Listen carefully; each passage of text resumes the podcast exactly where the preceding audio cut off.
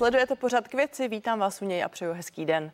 Vláda uleví některým firmám s energiemi. Je tato pomoc smysluplná a dostatečná? Opozice nešetří kritikou vlády, ta ale podle průzkumů své plány plní.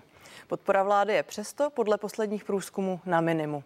Hrozí v příštím roce prohloubení rozdělení společnosti a další protesty například odborů. A co může jakýkoliv český kabinet reálně ovlivnit, například v energetické politice Evropské unie? Tak to už jsou otázky pro Karla Havlíčka z Nutí Ano, také místo předsedu sněmovny a stínového premiéra z Pane Havlíčku, vítám vás. Děkuji moc krát za pozvání. Tak já se vrátím k té avizované pomoci s energiemi firmám, kterou vláda avizovala tento týden. Vy jste ji kritizoval. Proč konkrétně? Protože jsme ve velmi specifické situaci. V České republice máme nejvyšší energetickou inflaci ze všech zemí OECD, to je eh, údaj z října tohoto roku, za námi je Kolumbie a ta energetická inflace, která je složená z ceny elektřiny, plynu a pohonných hmot, je 35,2% meziroční.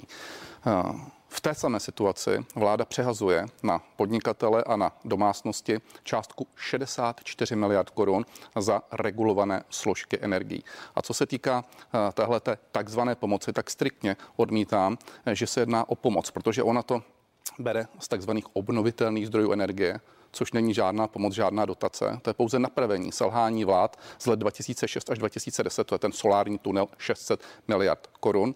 A to, že dneska takzvaně ulehčí o 3,5 miliardy korun je žalostně málo. Proč to udělala jenom pro některé firmy a proč drtivá většina firm bude muset platit v příštím roce za elektřinu více? To je prostě zásadní věc. Ta odpověď státu zní, že navíc už zkrátka nejsou peníze. Ten argument vám hm.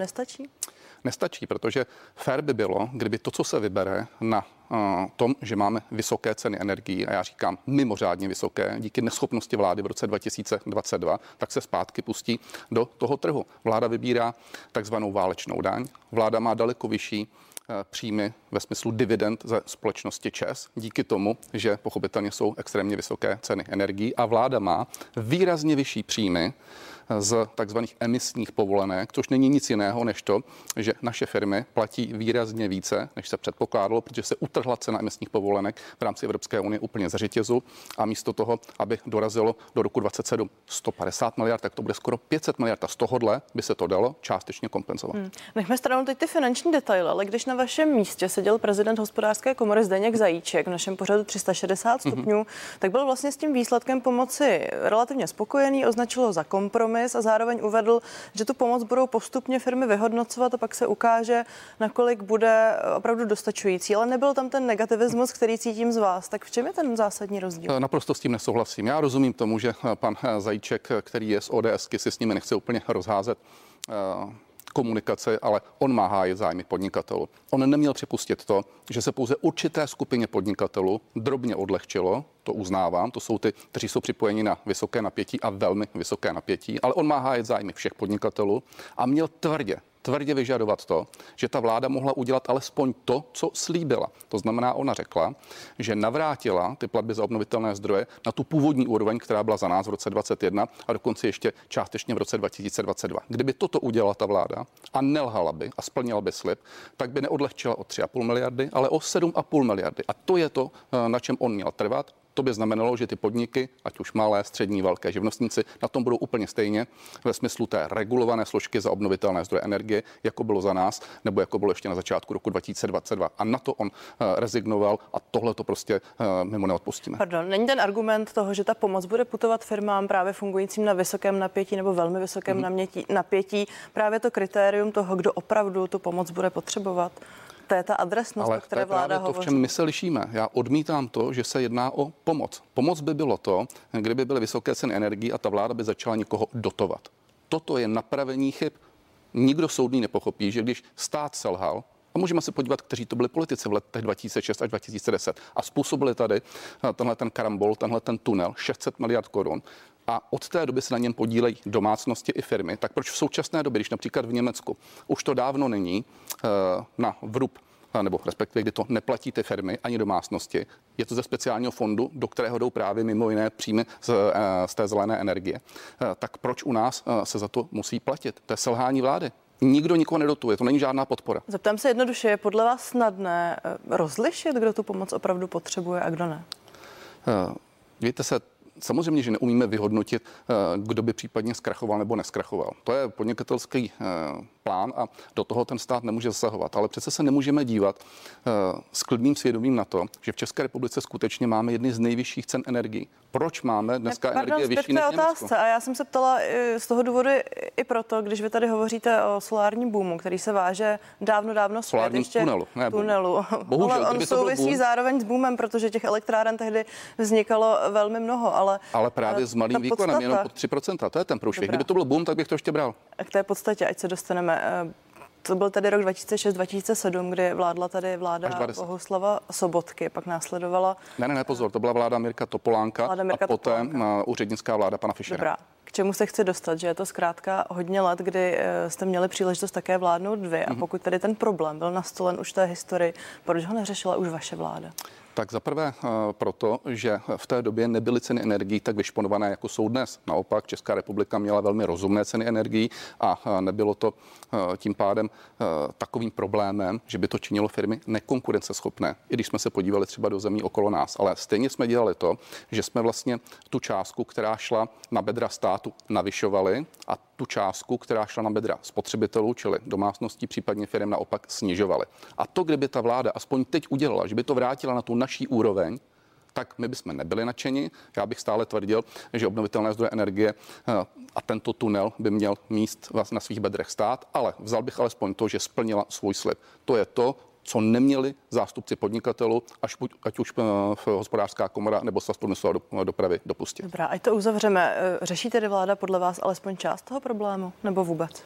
No, vláda naopak ten problém zvyšuje. Jestliže se rozhodla, že bude omezovat takzvaný dotační biznis, a neudělá nic jiného, než že platby za regulované složky přehodí na domácnosti a na firmy, tak mě tam prosím řekněte, kde je tam konec toho dotačního biznesu. Naopak, ty solární investory podporuje stále stejně, ale ti, kteří tady eh, nesou eh, po této eh, tu zátěž, to znamená, musí za ně platit, tak těm to ne neulehčila, těm to naopak zhoršila. A to si ještě k tomu připočtěme to, že tam máme ty platby za distribuci a za přenos, což je dalších 38 miliard korun. To prostě není jednoduché. A nezapomeňme ještě na jednu věc, že se od příštího roku bude zvyšovat cena tepla a u mnohých rovnou, rovněž rovněž vodné.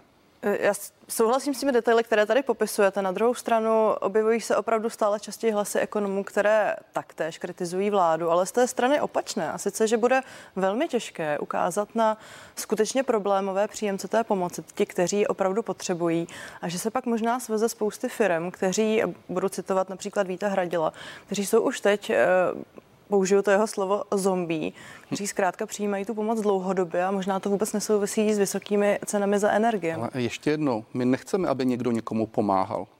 Dobře, pokud zde máme vysoké ceny energie, je to velmi nepříjemné, ale to, že vláda zvyšuje tu zátěž a přenáší na ně platby za vlastní selhání, to přece eh, je zcela zjevné. To znamená, to, že by je na ně nepřenesla, neznamená, že jim pomáhá, ale pouze řeší svůj vlastní problém. To je prostě realita. Takže prosím pěkně, nenazýváme to žádnou pomocí. A to, že to dnes... Nezlobte roz... se, vláda ten svůj díl odpovědnosti převzala v tom letošním roce. Stálo jí to 109 miliard korun. Teď říká, že už to nelze dál činit. Ale ty poplatky, o kterých vy tady hovoříte, se přece platily vždy předtím. Eh, vláda v tomhle tom lakuje, eh, protože ona říká, my jsme podpořili 109 miliardami korun, v tom je pravda, jenomže pozor, to jsou peníze, které vybrala. Ona je vybrala díky vysokým cenám energie. Jestli si vzpomínáte v roce 2022, což je zásadní informace, tak vláda nezastropovala u výrobců, tak jak jsme do, eh, doporučovala, nechala je vydělat 180 miliard korun a řekla, že je zdaní a ty peníze, co vybere na různých daních, plus na dividendě, takže pustí zpátky na ten trh. A to udělala. To znamená, to byla její povinnost. To kdyby neudělala, no tak to je neuvěřitelné. To vůbec nebyly její peníze, ale v příštím roce rovněž vybere navíc a už je nepustí. A to je to, co jí vyčítáme. Tak, ale zároveň ta vláda, stejně jako vaše hmm. vláda, se zavázala k tomu, že i Česká republika projde určitou energetickou a zelenou transformací hmm. a tudíž velká část těch vybraných poplatků hmm. musí jít také na inovaci a vůbec přeměnu celé té sítě. Naprosto souhlasím a my ji nenutíme, aby z toho balíku, který jsme předpokládali, eh, předpokládali i my, aby eh, z něj odebíral. Ještě jednou, eh, ty emisní povolenky, což jsou vlastně ty peníze, které budou sloužit na tu zelenou transformaci, tak byly předpokládány, že budou ve výši 150 miliard korun.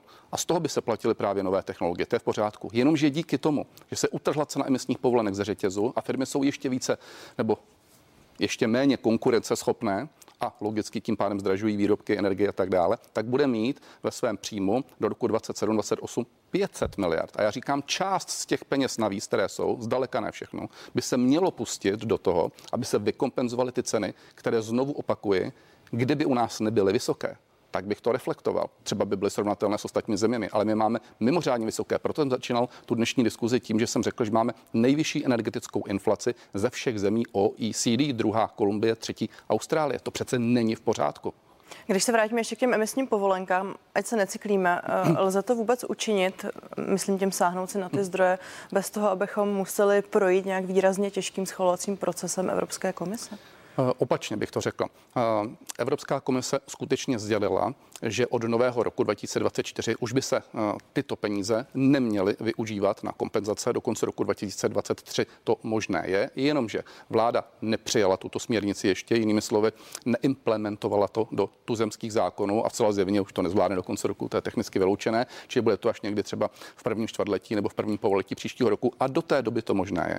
Ale v každém případě vláda má okamžitě jednat s Evropskou komisí, prodloužit to ještě o jeden rok, podobně jako my jsme s ní jednali v době covidové a dohodli jsme tam téměř vše, i když taky komise říkala, že to nejde. A od roku 25 už budeme mít jiné příjmy z Evropské unie, které by se na to dali napasovat. Proto já tvrdím, že máme jít tou německou cestou a ty platby za obnovitelné zdroje už nepřenášet ani na domácnosti, ani na firmy, ať už z důvodu toho, že oni za to nenesou vinu za ten tunel, anebo za B proto, že stát bude mít jiné příjmy z té Evropy, které na to může vynaložit. Ale nesmí potom utratit za něco jiného, například eh, za eh, obraný průmysl. Dobrá, ještě jedna věc tedy k tomu Německu, které uleví nebo pomůže svým firmám až 12 miliardy eury, tak eh, i kdyby ta pomoc v Česku byla vyšší, nebo ta úleva, ať už to nazýváme jakkoliv, byla v Česku vyšší, eh, tak nevyšlo by to ve finále na stejno, protože je to zkrátka obrovský nepoměr. Ne, my nemůžeme chtít zase na druhou stranu po žádné vládě české, aby eh, soutěžila eh, s Německem. To možné není. Němci měli i v roce 2022 levnější energie, protože zásadním způsobem podporovali tu silovou část elektřiny, to znamená vlastně tu část neregulovanou. Naše firmy měly přibližně o třetinu eh, vyšší ceny, ale teď chceme alespoň to, aby se nezvyšovala takhle zásadním způsobem ta část regulovaná. A ta část regulovaná, to rozhodně není málo. Těch 64 miliard korun to není eh, chybou nebo eh, řekněme v důsledku politiky energetického regulačního úřadu. Ten pouze pracuje s tím, co mu ta vláda politicky namíchala. Ta jasně řekla, 64 miliard korun, dneska tady o 3,5 miliardy méně, ať jsem přesný, přeneseme na zákazníky, na spotřebitele, na domácnosti a na firmy. Karel Havlíček z Hnutí Ano je hostem pořadu k věci. Pojďme se s dovolením ještě zastavit a zamyslet nad českým biznesem, protože tady často z řad představitelů vlády, ale vlastně i eh, z řad vás, tady opozice, slyšíme tu nutnost restartovat českou ekonomiku hmm. a vůbec změnit podobu českého biznesu. Tak pane Havlíčku, není právě tohle ten moment, eh, kdy se dá něco změnit i za cenu toho, že možná některé firmy zkrátka cestou odpadnou? Eh, já bych i souhlasil s tím, že každá eh, nepříjemná situace, každá hrozba nebo každý průšvih eh, generuje zase nějaké příležitosti. To je v pořádku. Ale musí, musíme uvědomit, na čem je dnes postaven český průmysl. A ten je dlouhodobě postaven na automobilovém průmyslu, na zpracovatelském průmyslu, na chemickém průmyslu a podobně. A ten průmysl se mění, ne, že se nemění. A my i rozumíme tomu, že jsou i určité ekologické ambice, jenom prostě tvrdíme, že se to musí dělat rozumně, krok za krokem a neměl by Česká republika mít horší podmínky než v ostatních zemích, protože si uvědomíme, že ten transformační proces, který bude trvat třeba 20 let, tak v té době bude muset z něčeho existovat. A to je to, kde se s vládou zásadně neschodujeme. Vláda se domnívá, že ten hospodářský restart, který jste zmínila, udělá stát tím, že bude třeba investovat do silnic, do dálnic, do železnic. Nikoliv. To je nesmysl. Hospodářský restart udělá pouze privátní sektor, To znamená zaměstnavatele, jejich zaměstnanci, případně živnostníci a ty logicky musí mít podmínky k tomu, aby generovali zisky vysoké, aby platili dobře daně a z těch daní pak můžeme stavit ty dálnice. Já vám rozumím, ale právě na to jsem narážela. V Česku jsme stále v situaci, kdy tady je relativně nízká nezaměstnanost, zároveň se asi shodneme na tom, že jsou tady v celku v některých sektorech i relativně dumpingové ceny, pokud se bavíme o cenách práce. Tak není mm-hmm. zkrátka čas na to nechat některé ty firmy, odpusťte mi to slovo, ale padnout, nedotovat je dál a dál, nepomáhat jim urychlit tu transformaci nějakým Ale způsobem. my nechceme, aby se jim zbytečně pomáhalo. Firmy nečekají eh, na státní pomoc s nataženou rukou. Firmy chtějí pouze jednu jedinou věc, aby neměly zásadně horší podmínky, než je v okolních zemích. To je první věc. A druhá věc, aby měly alespoň trochu predikovatelné prostředí, to znamená, aby se jim eh, nezvyšovaly eh, nepředvídatelně daně, aby tady měly investiční prostředí takové, kde budou vědět, že když mají nějakou odpisovou politiku, takže se jim nezmění během třeba pěti let dvakrát nebo třikrát a současně, aby viděli alespoň částečně na to, jak se můžou vyvíjet ceny energií. Já vím, ale pardon, není to tržní prostředí právě o tom, že zkrátka ukážu, zda jsem schopný nebo nejsem schopný se adaptovat na dané podmínky, ať už jsou jakékoliv souhlasím s tím, ale eh, my zde nežijeme ve vzduchoprázdnu. My zde žijeme v Evropské unii a v Evropské unii těžko se můžeme směřovat s tím, že díky zásahům státu v okolních zemích mají ty podmínky výrazně lepší, no, protože pak logicky oni na tom trhu neuspějí. A když neuspějí, tak tady budeme v situaci takové, kdy budeme závislí na importovaném zboží a ta nízká míra nezaměstnosti pochopitelně vzroste, protože dneska kdo je držitelem eh, toho zaměstnaneckého vztahu a té nízké míry nezaměstnanosti? No samozřejmě zejména průmysl. To znamená, v momentě, kdy eh, ty firmy budou z toho trhu odcházet, tak samozřejmě v úzovkách nezemřeme hlady budeme si sem dovážet zboží. No ale chceme to, chceme, aby jsme se stali nesoběstačnou zemí. Naopak, buďme rádi, že jsme si tady vytvořili i v minulosti, v generacích minulých, opravdu dobrý průmysl, nezávislou energetiku, nebo říkáme soběstačnou energetiku a tohle rozvíjíme dál s tím, že to budeme postupně doplňovat novými ekologickými zdroji. To je naprosto v pořádku. Když se ještě vrátím k té konkurenceschopnosti vlastně k těm subvencím od tak neřešili byste stejnou situaci v dobách covidu, kdy a možná i tehdy vláda v tehdejší pozici opozice říkala, pojďte té covidové pomoci poslat víc, abyste se bránili, že to zkrátka nejde, že také nemůžete poskytovat plošnou pomoc. Máte Nemáte teď trochu pochopení pro tu stávající situaci? S vámi souhlasím, dokonce správně jste řekla, že tehdejší opozice křičela dávejte víc. My jsme tehdy dávali, eh, nepletuli si, bylo to asi 370 miliard korun do toho podnikatelského sektoru. Zachránili jsme živnostníky, zachránili jsme větší firmy, střední firmy, míru eh, zaměstnanosti jsme udrželi a hlavně jsme je udrželi, protože mohli okamžitě po covidu opět fungovat, díky čemu třeba máme slušné daňové příjmy za rok 2000 2022, ale eh, pustili jsme tam nemálo zdrojů. Současná vláda v momentě, kdy se dostala ku vládě, tak se nám vysmála a začala tvrdit, že jsme dávali mnoho do té podpory, ačkoliv tenkrát křičili, že dáváme málo, ale oni nedali uh, vůči nám, co jsme tenkrát podpořili ten podnikatelský sektor, skutečně eh, ani zlomek toho. To se vůbec nedá s tím srovnávat. Se podívejte, co vlastně oni no, udělali. Na druhou stranu se pak ukázalo, že ta pomoc putovala třeba kasínům a tam je velký otazník, nakolik je potřebovali nebo Pomoc uh, potřebovali, potřebovali, také se na to nemůžete dívat. Ta pomoc musela být plošná, po čemž všichni volali. Ta tenkrát putovala ku 700 tisícům firmám, musela být rychlá a hlavně my jsme nesměli už i z úhlu pohledu Evropské unie si vybírat, tomu dáme, tomu nedáme. Přece nemůžeme říci, že restaurace dostane a třeba kasíno, kterých byly jednotky, nedostane. Pak, když zde férově podniká a je zavřený, tak pak diskutujeme o tom, jestli tady má či nemá podnikatel. Nemůžeme také rozlišovat, to je naprosto, naprosto cestné. Asi otázka na závěr k tomuto tématu. Pojďme být fér. Eh, řešila by vláda takovou situaci? A teď mám na mysli uh, i tu inflační část, pokud mluvíme o energiích, kdyby nepropukla válka na Ukrajině. Musíme si uvědomit to, že eh, bychom samozřejmě neměli inflaci eh, jako byla třeba eh, v našich dobách, to znamená, my jsme předávali vládu a byla na úrovni 5,4%, průměr v Evropské unii byl 5,3%.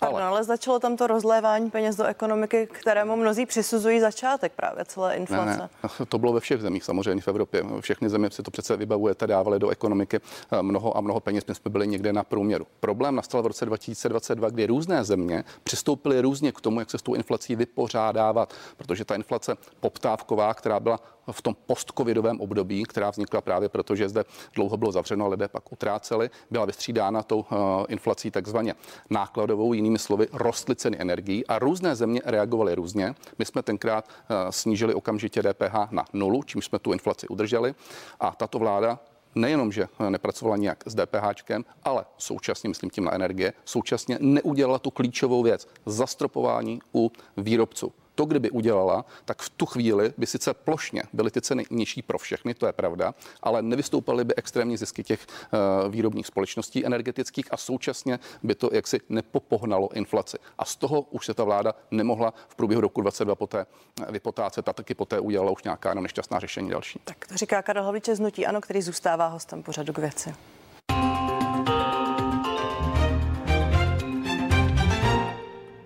Pane místo předsedo, vláda se netěší příliš velké důvěře českých obyvatel, ale zároveň se nedá podle posledních průzkumů říct, že by neplnila své sliby. Mimo jiné na to poukázal poslední průzkum projektu Demagog, který uvedl, že vláda splnila už 13 svých předvolebních slibů, průběžně plní dalších 18, tedy je tam převážná většina toho oproti tomu, co zatím eh, nedodržela. Tak proč stále opakujete to, že voláte po demisi vlády? Vláda neplní své sliby. To, že plní dílčí eh, některé úkoly, které má eh, nepochybně pravdou, ale taky eh, je tam prostě 18 ministrů a musí plnit stovky a stovky úkolů. Ale ty zásadní věci bohužel neplní.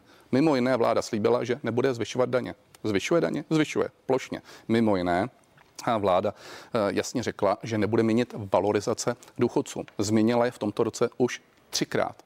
Eh, mimo jiné vláda řekla, eh, že eh, ve školství budou mít pracovníci v průměru 130% mzdy, mají 113. Mimo jiné tato vláda řekla, že nebude zvyšovat odvody živnostníkům. Zvýšila jim je zásadním způsobem, který zde nikdy nebyl. Teď můžu jít věc dobrá, po věci. Dobrá, stejná vláda ale pak přidala lékařům, vyjednávala s učiteli, i tam přiklepla další peníze, došlo k navýšení rodičovského příspěvku, došlo opět ke zvednutí minimální mzdy. Zkrátka dělá relativně dost věcí pro společnost jako takovou, eh, tak je ta vaše kritika v skutku tak oprávněná? Já s vámi nesouhlasím, že dělá eh, mnoho věcí pro společnost. Dělá až pod obrovským tlakem, kdy už třeba stávkují učitelé nebo stávkují zdravotníci, tak pak narychlo eh, něco, něco udělá, ale v, je to vše o výsledcích. A ty výsledky jsou a ty v té rovině hospodářské, to znamená, když se podíváte, tak hůře jsme na tom nebyli. Jsme jediná země, která nedosáhla úrovně roku 2019 eh, ve smyslu HDP. Máme jednu z nejvyšších inflací už druhý rok. Máme nejvyšší energetickou inflaci. Eh, když se podíváme na pokles reálné mzdy, je jedna z nejvyšších ze všech zemí OECD. Ale stále nejsou to důsledky té zkrátka aktuální mezinárodní situace ale ta aktuální mezinárodní situace dopadá negativně na všechny okolo nás ale my jsme ještě v roce 2019 byli premianty a dneska jsme jedni z nejhorších. To znamená, eh, musíme se dívat na to, eh, co se odehrává okolo nás, ale můžeme pokračovat. Dovedete si představit, paní redaktorko, že bychom dva roky eh, neměli základní léky, jako je třeba penicilin. My jsme měsíc neměli roušky a tehdejší opozice, co spustila, ačkoliv samozřejmě za to nikdo nemohl, že nebyly roušky, nikdo nemohl tušit, co zde, co zde nastane. Takže vláda neplní své sliby, vláda brutálně lže, vláda má nekompetentní ministry. Poslední věc před nás tlačí čas. Budete chtít tu situaci ve společnosti, tu nespokojenost, chtít trochu těšit nebo ji ještě podpoříte? Ne, my musíme ukazovat jako opozice na to, co se dělá špatně. To přece po nás nemůže nikdo chtít, aby jsme na toto kývali. A my logicky budeme tvrdí, přidáme ještě v tom, ale na druhou stranu budeme ukazovat řešení. Udělíme z Česka opět zemi pro budoucnost. Všechna tak, řešení bychom dělali. Místo předseda hnutí, ano, Karel Havlíček, děkuji za rozhovor. Já moc krát děkuji a přeji všem klidný advent. Já vám děkuji, že jste se dívali i z pořadu k věci. Je to vše. Těším se na viděnou na CNN Prima News.